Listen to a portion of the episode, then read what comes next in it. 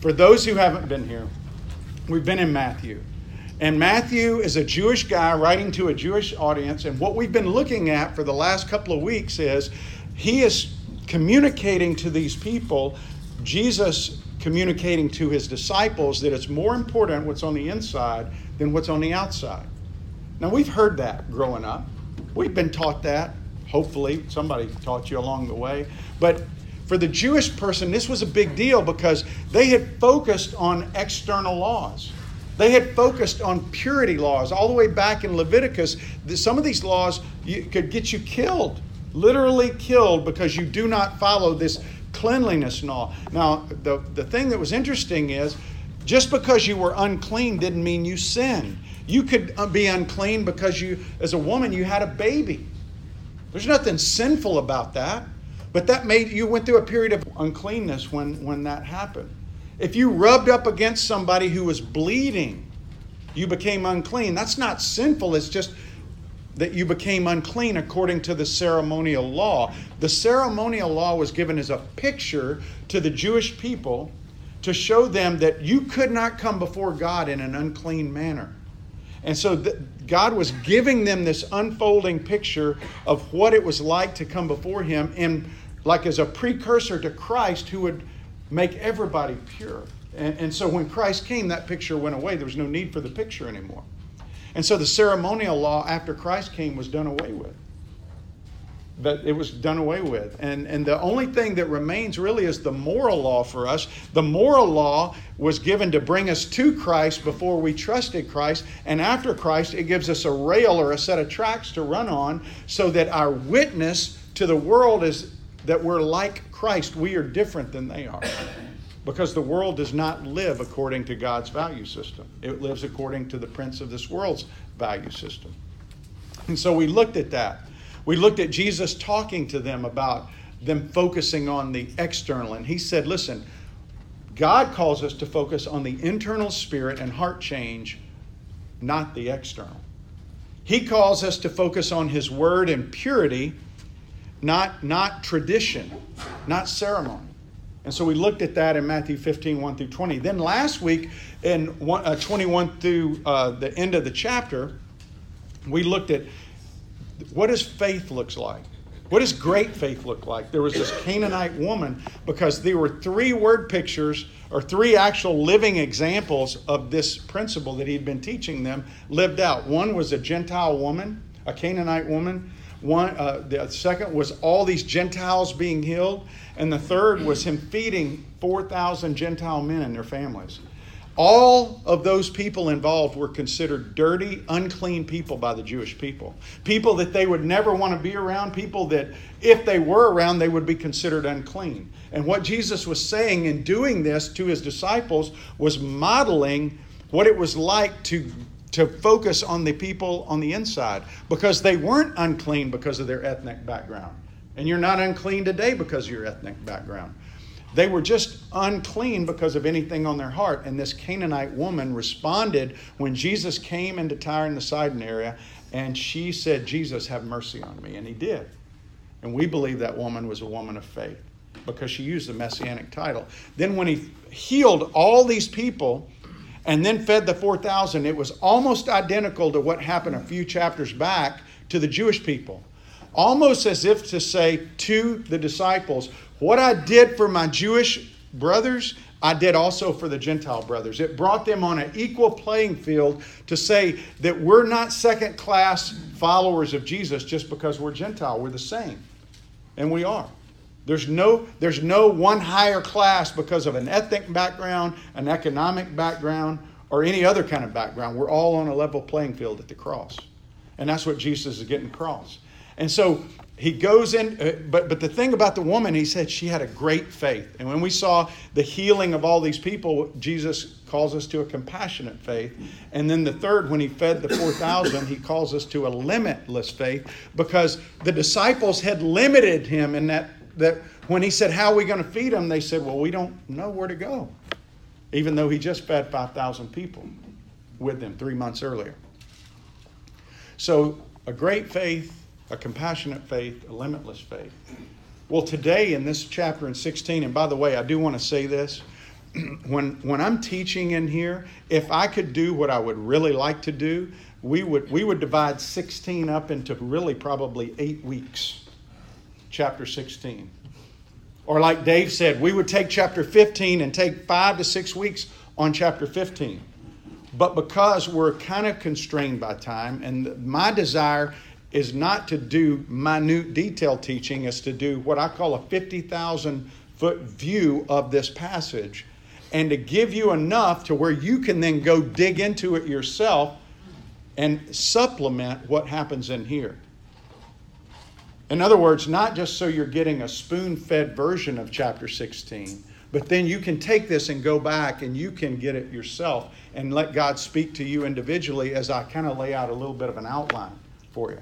And God may give you a completely different outline as you look at it for that passage. But hopefully it will have some of the same similar spiritual principles involved. And so in 16 today, God's revealing five more types of faith. We looked at a great faith, we looked at a compassionate faith, we looked at a limitless faith, and today we're going to look at a self sufficient faith, which is really no faith at all, is it? Not in Him. A self sufficient faith means you're only trusting in you. And so it's really no faith. But we're going to call it self sufficient faith. The second one is a short sighted faith. That's a kind of faith that looks at the material instead of the spiritual. Because anytime you look at the material, you're thinking here and now. True? This is here and now. So, a short sighted faith. The third faith is a saving faith. And that's pretty key for us to understand. It's pretty simple in Scripture, and we're going to see that. The fourth kind of faith is a selfish faith. I think we're pretty good at that one, especially in this country of consumption. Selfish faith. What does that mean? That means you have a faith, but you try to get God to move His plan to your plan. You try to take God's plan, and instead of you fitting your life into His plan, you say, I want you to do it my way. Guilty of that? I am. I am. And then the, the fifth kind of faith we're going to look at is a sacrificial faith. This is a faith that says, Not my will, but your will be done. So, chapter 16, I'm going to read it, and we'll come back and look at each one of these. Starting in verse 1 of chapter 16, it says, And the Pharisees and the Sadducees came, and to test him, they asked him to show them a sign from heaven. So you see several words in there that describe the Sadducees and the Pharisees together. Now, this is interesting because they were not friends, they were different groups. The Pharisees were the working class religious leaders, they were the legalists. The Sadducees were the aristocrats, they were the liberal view of Scripture, of their Scripture. They were the ones who were privileged. They, they were the ones who uh, the high priest came from. A lot of people think it came from the Pharisees, but it came from the Sadducees. They were the aristocrats. And so these two groups did not get along. In fact, if you remember in the Acts, in the book of Acts, Paul got them fighting against each other about the resurrection. They didn't like each other at all, but they're united against Jesus. They come together because they want to, they really want to discredit him. It says, He answered them, When it is evening, you say it will be fair weather, for the sky is red. And in the morning, it will be stormy today, for the sky is red and threatening. You know how to interpret the appearance of the sky, but you cannot interpret the signs of the times. An evil and adulterous generation seeks for a sign but no sign will be given to it except the sign of Jonah. So he left them and he departed. Now, when the disciples reached the other side, they had forgotten to bring any bread, and Jesus said to them, Watch and beware of the leaven of the Pharisees and the Sadducees. And they began discussing it among themselves, saying, We brought no bread. But Jesus, aware of this, said, O you of little faith, Why are you discussing among yourselves the fact that you have no bread? Do you not yet perceive? Do you not remember the five loaves for the 5,000 or how many baskets you gathered? Or the seven loaves for the 4,000 and how many baskets you gathered? How is it that you fail to understand that I did not speak about bread? Beware of the leaven of the Pharisees and the Sadducees. Then they understood that he did not tell them to beware of the leaven of the bread, but of the teaching of the Pharisees and the Sadducees. Now, when Jesus came into the district of Caesarea Philippi, he asked his disciples, Who do people say the Son of Man is? And they said, Some say John the Baptist, others say Elijah, and others Jeremiah, or one of the prophets. And he said to them, But who do you say that I am? Simon Peter replied, You are the Christ, the Son of the living God. And Jesus answered him, Blessed are you, Simon Barjona, for flesh and blood has not revealed this to you, but my Father who is in heaven. And I tell you, you are Peter, and on this rock I will build my church, and the gates of hell shall not prevail against it, or Hades. I will give you the keys of the kingdom of heaven, and whatever you bind on earth shall be bound in heaven, whatever you loose on earth shall be loosed in heaven. Then he strictly charged the disciples to tell no one that he was the Christ. From that time, and that phrase from that time is Matthew's indicator of Jesus moving into a different phase of his ministry. He's now pulling away from the public, where when he was in public, he did have a few private times with his disciples, but it was still a public ministry. Now he's withdrawing from public ministry to private ministry to his disciples primarily. He still may have a few public times, but the primary ministry now is just to the disciples. Jesus began to show his disciples that he must go to Jerusalem, suffer many things from the elders and chief priests and scribes, and be killed, and on the third day be raised. And Peter took him aside and he began to rebuke him, saying, Far be it from you, Lord, this shall never happen to you. But he turned and said to Peter, Get behind me, Satan. You are a hindrance to me, for you are not setting your mind on the things of God, but on the things of man. Then Jesus told his disciples, If anyone would come after me, let him deny himself, take up his cross, and follow me. For whoever would save his life will lose it, but whoever loses his life for my sake will find it. For what will it profit a man if he gains the whole world and forfeits his soul? Or what shall a man give in return for his soul? For the Son of Man is going to come with his angels in the glory of his Father, and then he will repay each person according to what he's done. Truly I say to you, there are some standing here who will not taste death until they see the Son of Man coming in his kingdom. And may God bless the reading of his word. When you, when you hear Jesus dealing with his disciples and dealing with the Pharisees. We have a tendency because we know what happens and we can see back from many, you know, many of us have been in church, we've heard stories before. And we tend to look at the disciples like they are not blind people. And in fact, we don't even think of ourselves as blind very often. But we're all blind. The Pharisees were blind, Pagans are blind, believers are blind. We're all blind spiritually. Nobody has spiritual vision apart from Jesus Christ. There are blind people who will never see, and then there are blind people who will see because of Jesus. And what we see laid out here is we see the first group, these Pharisees, they're, not, they're never going to see.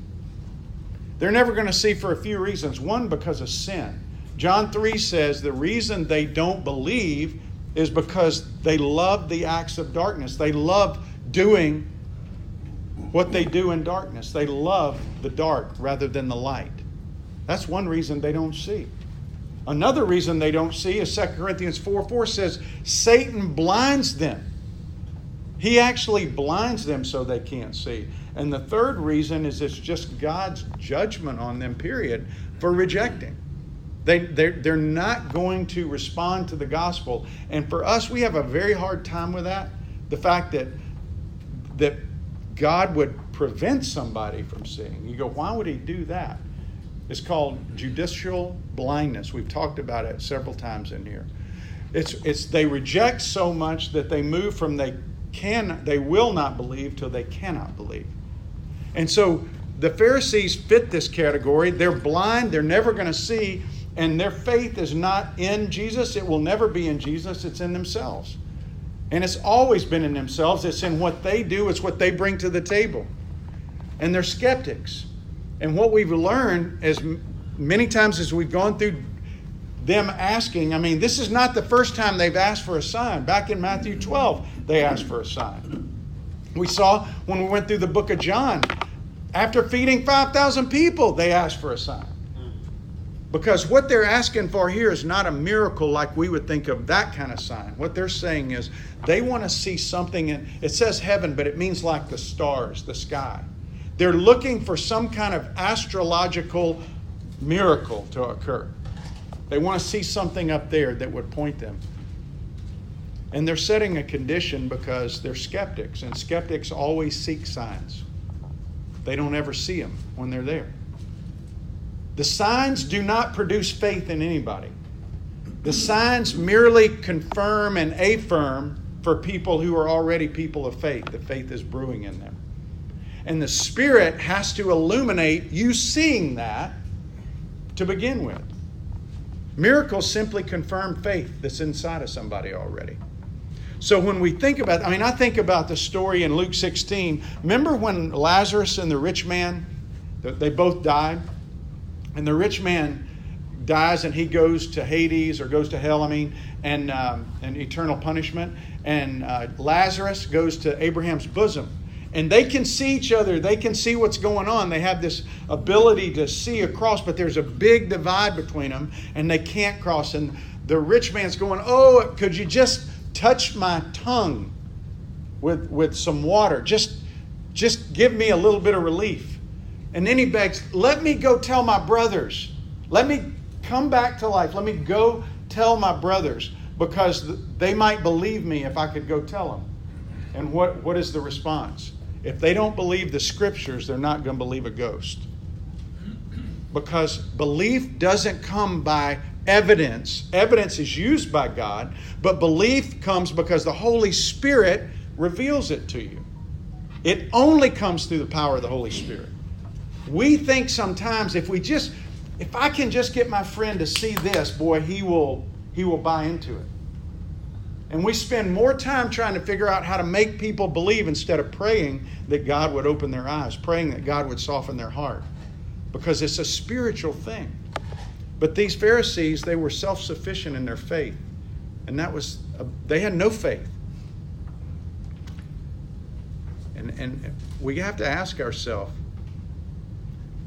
because we're tempted, even after we profess a faith in Christ sometimes, to. Um, be like the Pharisees here and to have a self sufficient faith.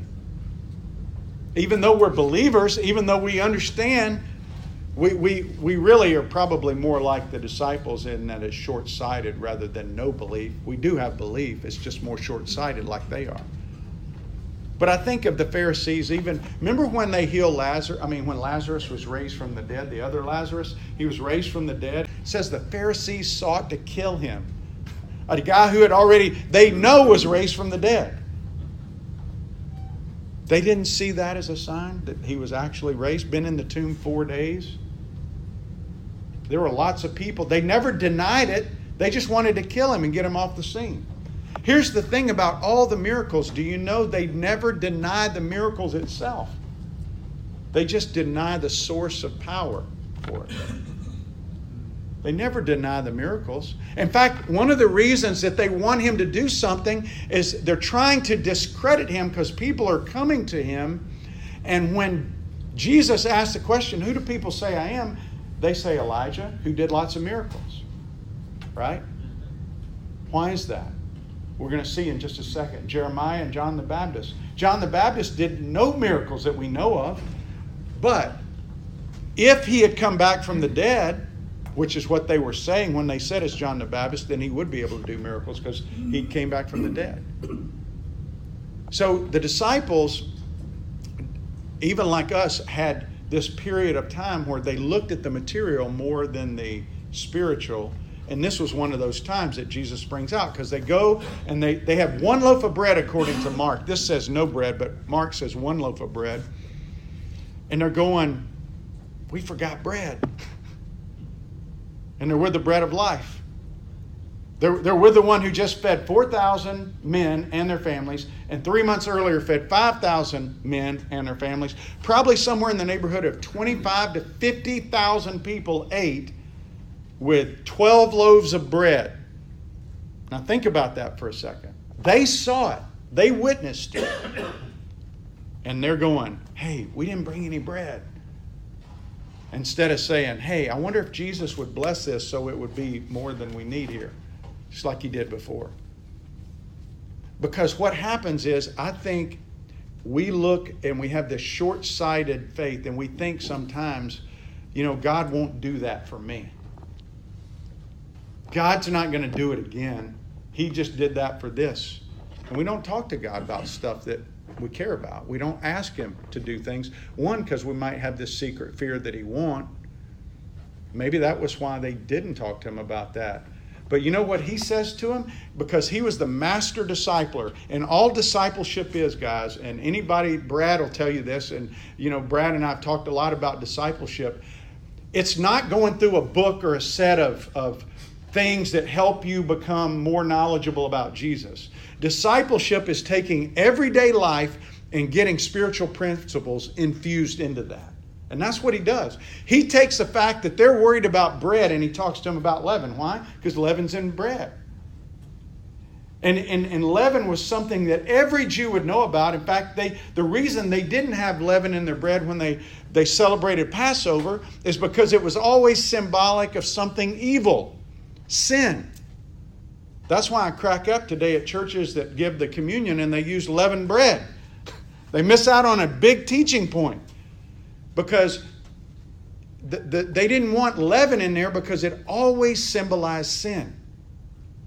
And, and so when Jesus takes this, he says, Beware the leaven of the Pharisees and the Sadducees. And what he's talking about is beware of the liberalism of the Sadducees, beware of the legalism of the Pharisees. And they, they don't get it. They think he's talking about, well, don't go buy bread from a Pharisee or a Sadducee because it'll be unclean. And that's not what he was talking about. But that's what they're formulating in their mind. And he says, No, I'm not talking about that bread.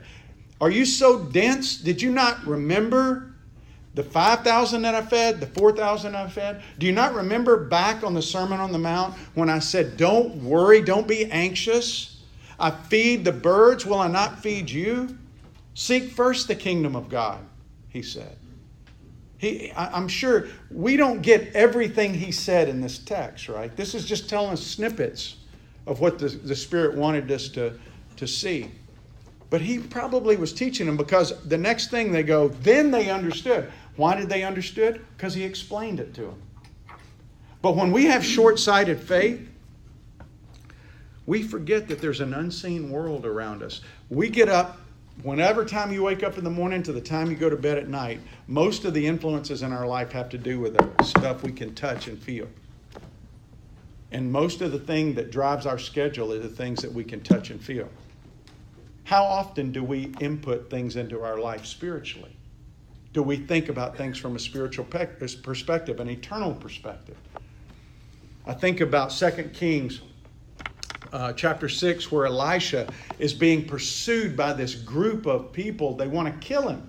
And he's got his servant out there, and they're totally surrounded, and his servant's freaking out. He's like so upset they're going to die.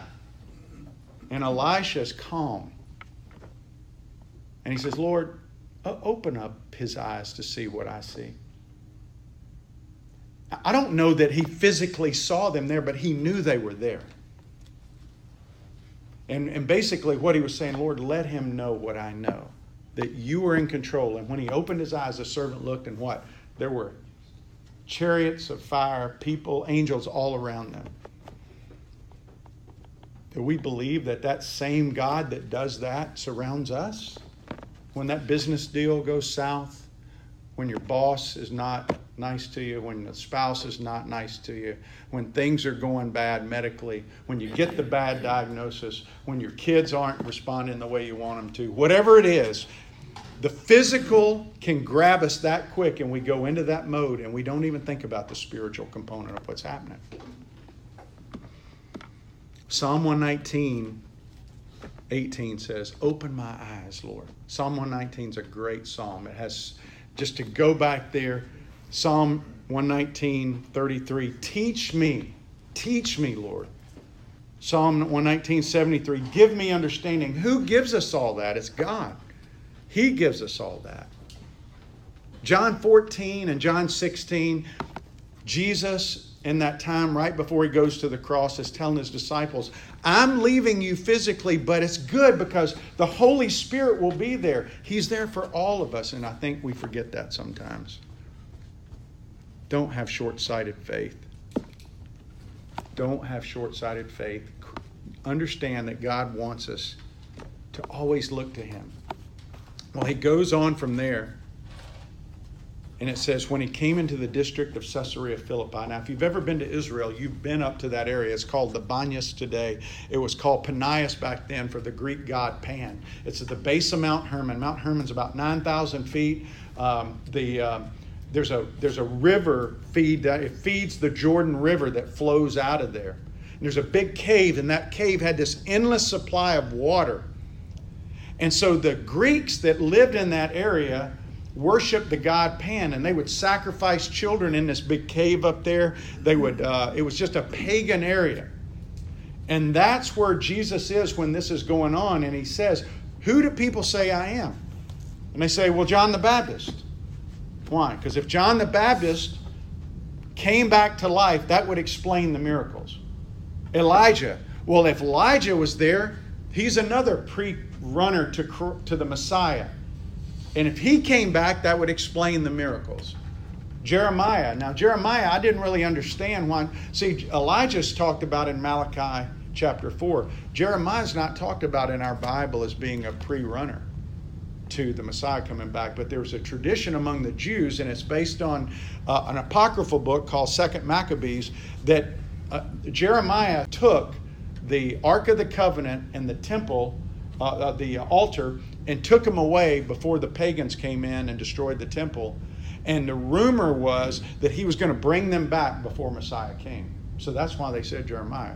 But then they say other prophets. So all these people that they're bringing back have two things in common. One, they were taken off the face of the earth or they died, and now they have come back in the people's minds.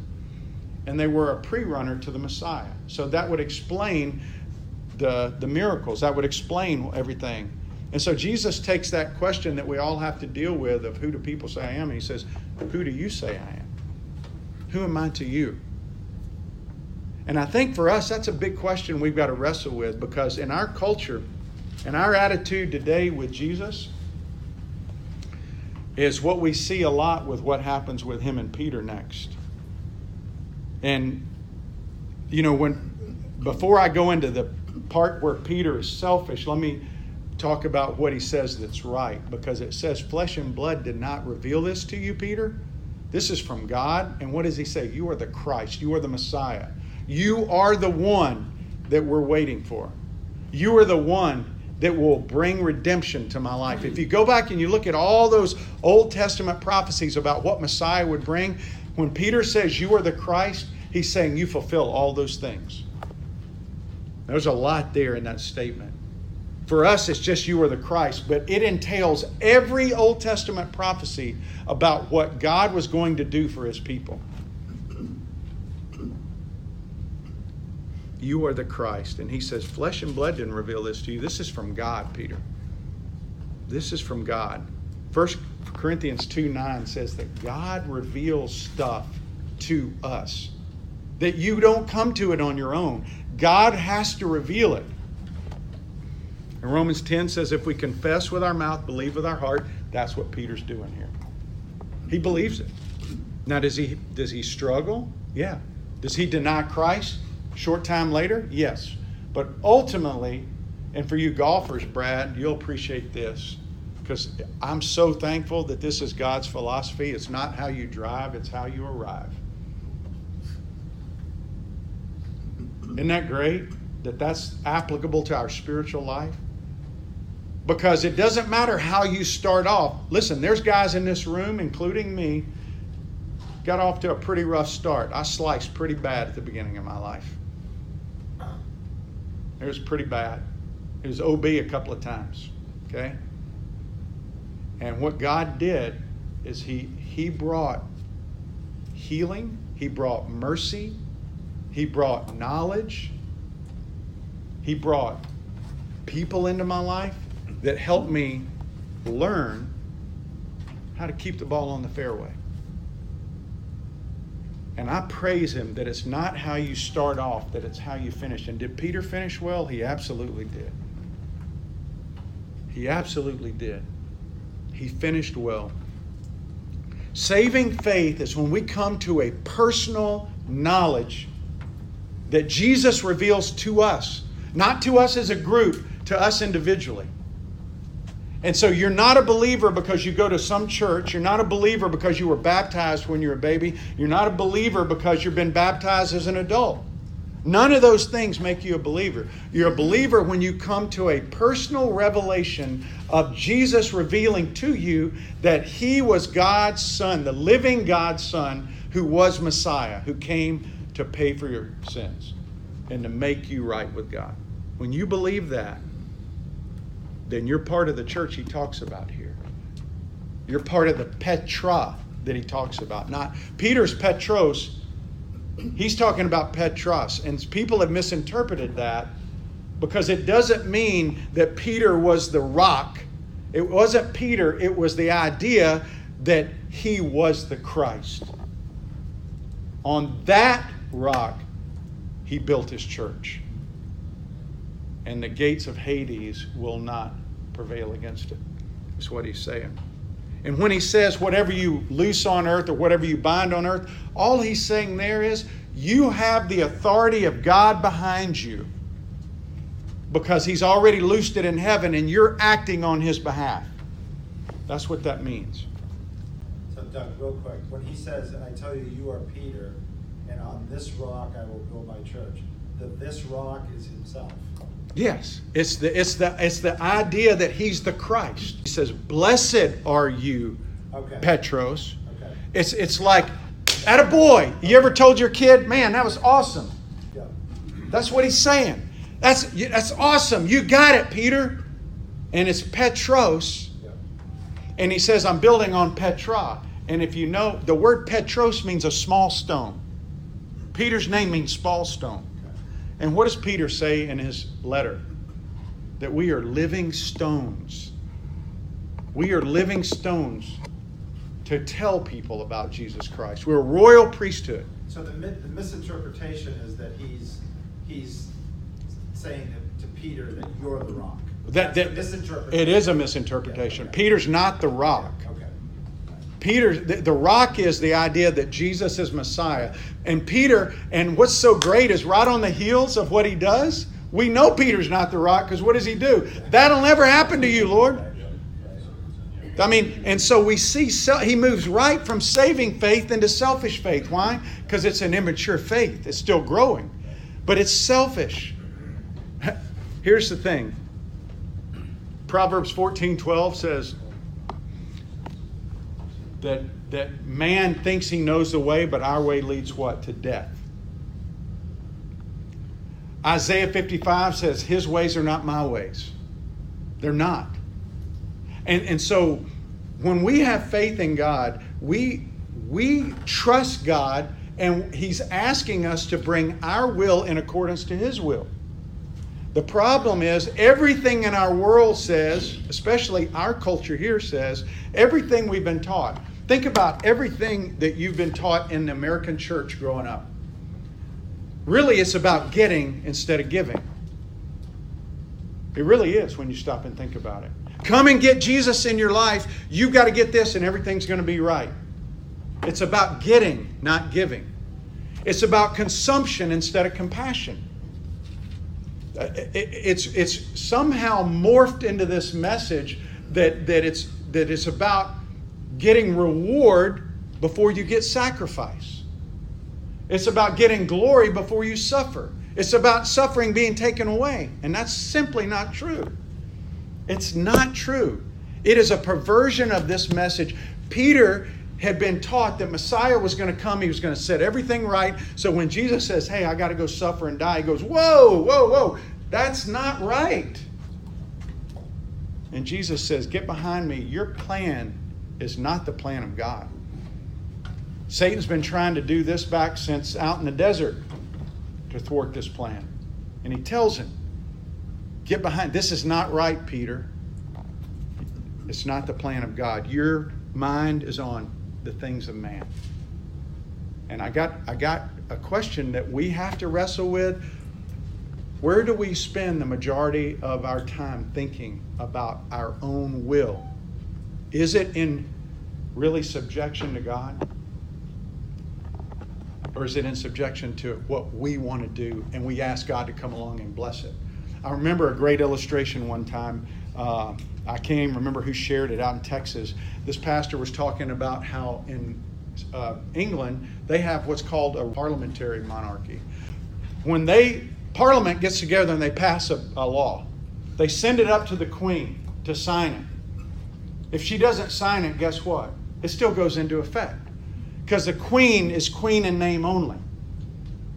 We do the same thing with God. We come up with our plan, we take it to God, say, God, bless this, man. I want to follow your will. God says, No, I don't want you to do that. And we do it anyway. He is an absolute monarch for us as believers. It, it, is, it is not an option for us. If we're His, it's not an option. What His plan is, is the plan that we should want. As painful as it is, no matter what it entails, we have to say, Yes, God, not my will, but thy will be done. Or it's just selfish faith. And then finally, the last thing is sacrificial faith. He tells us, he just expounds on that. This is what I'm looking for, Peter. If anyone's going to come after me, they got to deny themselves, they got to take up their cross, follow me. Two ways to live. Romans 12 1 says it. Hey, what? We are living sacrifices, not conformed to the image of the world. Paul talks about it in Philippians. He says, I count everything as rubbish. Everything else is rubbish in my life except for the saving what power and knowledge of Jesus Christ. I want to share in his suffering, he goes on to say. Galatians 2:20 Paul says it again, I'm crucified with Christ. Not I who live, but what? Christ lives in me. These all deal with the same issue. These two ways to live. We deny ourselves or we live for ourselves. It's a choice. We take up our cross or we ignore the cross. Follow Christ or follow the world. We lose our life or we save our life for ourselves. We lose it for Him or save it for ourselves. Forsake the world or we gain the world. Keep our soul or lose our soul. We share in his reward of glory, or we lose his reward of glory. See, the issue is do we really believe? That's what faith really comes down to. Do we really believe this says what it is and it is what it is? Do we believe it enough to where it impacts our life on a daily basis? Because if that's true, then we'll sacrifice before reward, because that's what Jesus taught suffer before glory, and we'll put a cross before the crown. That's what he wants. So let's ask ourselves these two questions as we leave. Do we really trust God? Or do we place more faith in our own ability? And are we living out a life of sacrificial faith, which is basically God's will, not my will? That's what we have to wrestle with. And when we realize that we have not been doing that, what we do is we come back to the cross, we confess it, we repent, and say, God, help me. Help me to run your race that you've set for me, not the race that I want to run. Because I can tell you, if I could choose my race, there's quite a few things I'd pop out of my life right now. And there's a lot of other things I'd probably add in. But that's not what he has for me. And I told Brad yesterday, or two days ago, I said, you could take a hundred billion dollars and put it right in front of me in suitcases right now. All the money that George Soros has, all the money that Bill Gates has, all the money that, that all these very, very ultra wealthy people have, and lay it down here and say, Will you give up your faith in Jesus Christ for that money? And I would say, No, I won't. I will not do it. And I had this thought, Brad, when I was going home. I thought, you know, I wouldn't do it for that. So why on a daily basis do I make the mistakes I do where I make that sacrifice every day? It's because I, I, I don't consider those little bitty bends as bad, as a complete denial. And that's part of the issue. So, Danny, will you close our time in prayer?